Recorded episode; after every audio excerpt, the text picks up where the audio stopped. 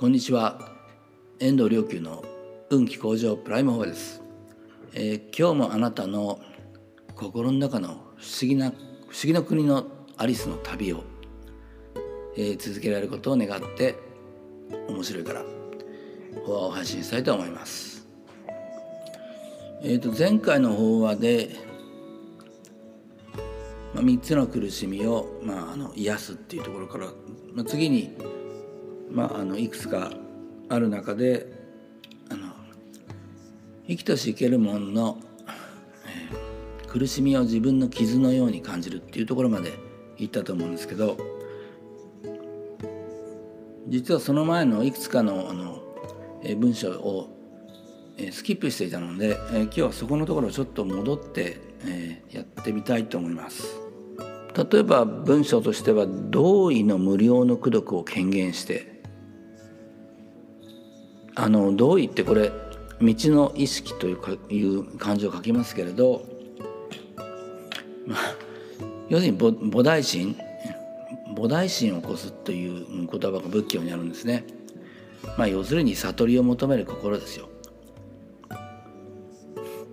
うん、あの自ら悟りを求めてそれから一切の人々を悟りに至らしめたいという、えそういう願いを起こすことを、まあ、菩提心と言います。本当はねこの2つがなければ、え成り立たない話なんですよね、まあ、ちょっと瞑想して、えー、心平和になりますなんていう話ではなくてね。まあそれで、えー、そんなことにまあ一生使って精魂傾けて生きて、えー、それ大丈夫なの？あんた仕事どうすんの？とかね。でそんな世間の声がこう聞こえてきそうですよね。まあみんなそんな世間の声をと戦いながら、うん、その人その菩提心を全うしたので例えば道元禅師はね、うんえー、餌食の中に仏法なし仏法の中に餌食餌食と読むかもしれないけど要するに、え生活のことを、まあ、いじき服や食べ物のことですね。生活のことをもと追い求めてる中には、え仏法はないけど、え仏法の中には生活が自然に備わってくるんだ。そもそもお釈迦様は100年の寿命があったのに、えー、その20年寿命を縮めたのは後世の弟子たちにがちゃんと生きていけるようにその、え霊的にエネルギーを残したんだからお前た生活のことなんか心配しないで修行に励みなさいというのが、まあ、道元禅師の、えー、その言葉です。これで道元禅師よかったかな？もしかしたら最長だったかもしれない。でまあイエス様はねあのもうやっぱり同じで、えーでも空飛ぶ鳥を見よ彼ら別に働きも紡ぎもしないけれど、えー、だけどちゃんと、えー、養ってくださるじゃないか。神様花だってね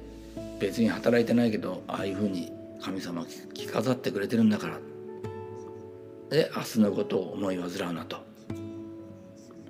まあ要するにもう能天気に来てそれよりも必死にまあ人々が、うん、生死を超えて、まあ、生き死にを超えた永遠の喜びの世界にこう行けるようにもうそれに精魂傾けていきなさいというのがそういったあの過去のマスターたちの教えですよね。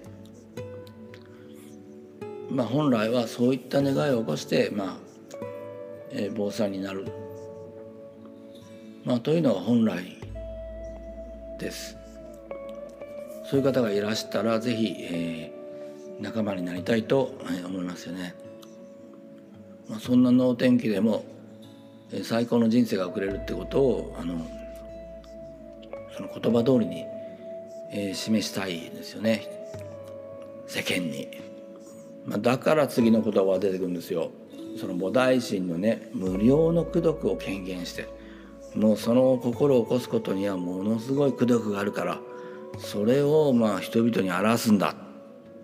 世界に表すんだっていうのがこの同意の無料の功徳を献金してっていう言葉まあそれで菩薩に木を授けということがありますね。これ木を授けってどういうことかっていうと、まあ、木って、えーと「記す」という字の木ですけどねこれあの、うん、法華経に出てきます。まあ簡単に言ったらですね、えー、あんたこのあとどういう仏様になるよっていうね予言することなんですね。まあ菩提菩提心を起こした人に対してもうあのもうそれがどれほどくどくなるものなのかもう表しちゃって表せしめてなおかつあんたこういう仏様になるんだよってすごいこう世界があるにあのすごい世界に行ってそういう仏様になるんだよってことをまあはっきりと予言するというのがこの言葉です。えー、だからあなたもお大心を起こしたら是非こうそういった安 安心感を持ってね、まあ、まさにこのそれがどれほどのこう素晴らしい現実的な力を持つのかということをまさに表していきたいっていただきたいと、願っています。で次の言葉文文章は何かというとね滅度を実現すげても滅度ってまあもうあの俺は信じまったらもうあのしし死んだとしてもねあのその後でもずっとねあの生きとし生けるものを、まあ、あるいは死んだ人の魂も含めてずっと救い続けるってるっていうそういうエネルギーになるんだという、まあ、だからなんでしょうねこんなお経の言葉とかね。まあ、イエス聖書のイエス様の言葉とか、まあ、そういった道元伝承か最長かもしれないけど、えー、そういった諸々のブッダの言葉もね、えー、諸々のあの方々というのは今でもずっとこうその救いの働きというのを、えー、されている。だからいまだに言葉が我々の心を打つしその言葉の真意を向こういうふうにこんなふうにねあのここに隠されてる暗号みたいなのを解き明かすとおそうかと思ってあの安心感も持つしまたその安心感が、えー、宇宙誰への絶対的な安心感信頼がまた良い、えー、現象を生んでいく元になりますからね。まあだから我を出したりして邪気を全くこう消してしまってまあその功徳はもうあまりにも、うん、その霊的な喜びという、まあ、霊的な喜びをこう妙という言葉で言うんですけどね。あの微妙の妙ですよね。微妙っていうのは実は本当そういう意味があったあるんですけどもうそれがもう測りがたいほど、えー、深いものがありますよというのが次の、え、言葉でした。まあそうしたらねあの魂がもういろんな仏様の世界にここに遊びに行くと書いてますね。遊びてあの昔ね、えー、スウェーデンにスウェーデンボルグという非常に霊的な巨人がいましたけど、まあ、この人はカタッとこう、えー、催眠状態に自分で入ってしまっていろんな霊界を探検するというねでもそれがまたあの経典に出てくるようなあのいろんな世界がを書き残してるんですよね。まあ幽体離脱というかそういうことで、まあゆまあ、心がこう遊びに行ってそういった世界に入っていくんでしょうね。だからそういう人の修行っていうのはまああの症状で汚れがないんだよってまあ我々もねなるべくこうあの本当に行の中においては全くこうあの我を抑えきってねこう我を抑えきってこう一切のためにということをもうひたすら集中していきたいとあの思ってやっておりますけど、うん、そういったあの雑念も出さないようなそういった、えー、正常な行をするんだと。もうそうすもうそうするとね心のままにあの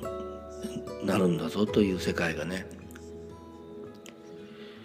えー、雑念に持ってかれるのはあの心のままにじゃなくてむしろ雑念に流されてということですね自分自身が自分の心の主人にならなきゃいけない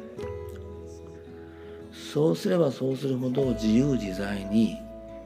あのさまざまなあの自分をさまざまな世界に表現していくことができるということをこ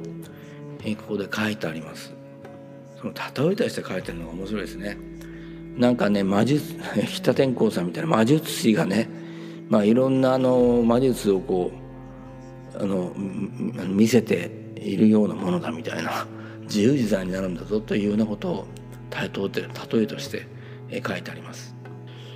まあ、そんな風にねあのぜひ心の自由性を、えー、もう得得してねまあ面白いですよね、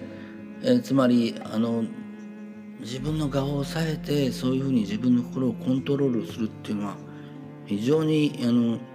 自己抑制の世界ですけどもうそれが、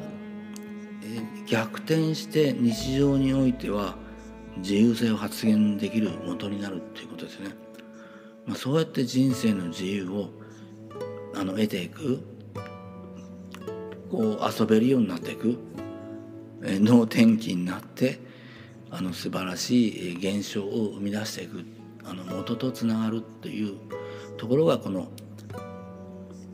このこの部分のね菩提心を説いた部分だろうと、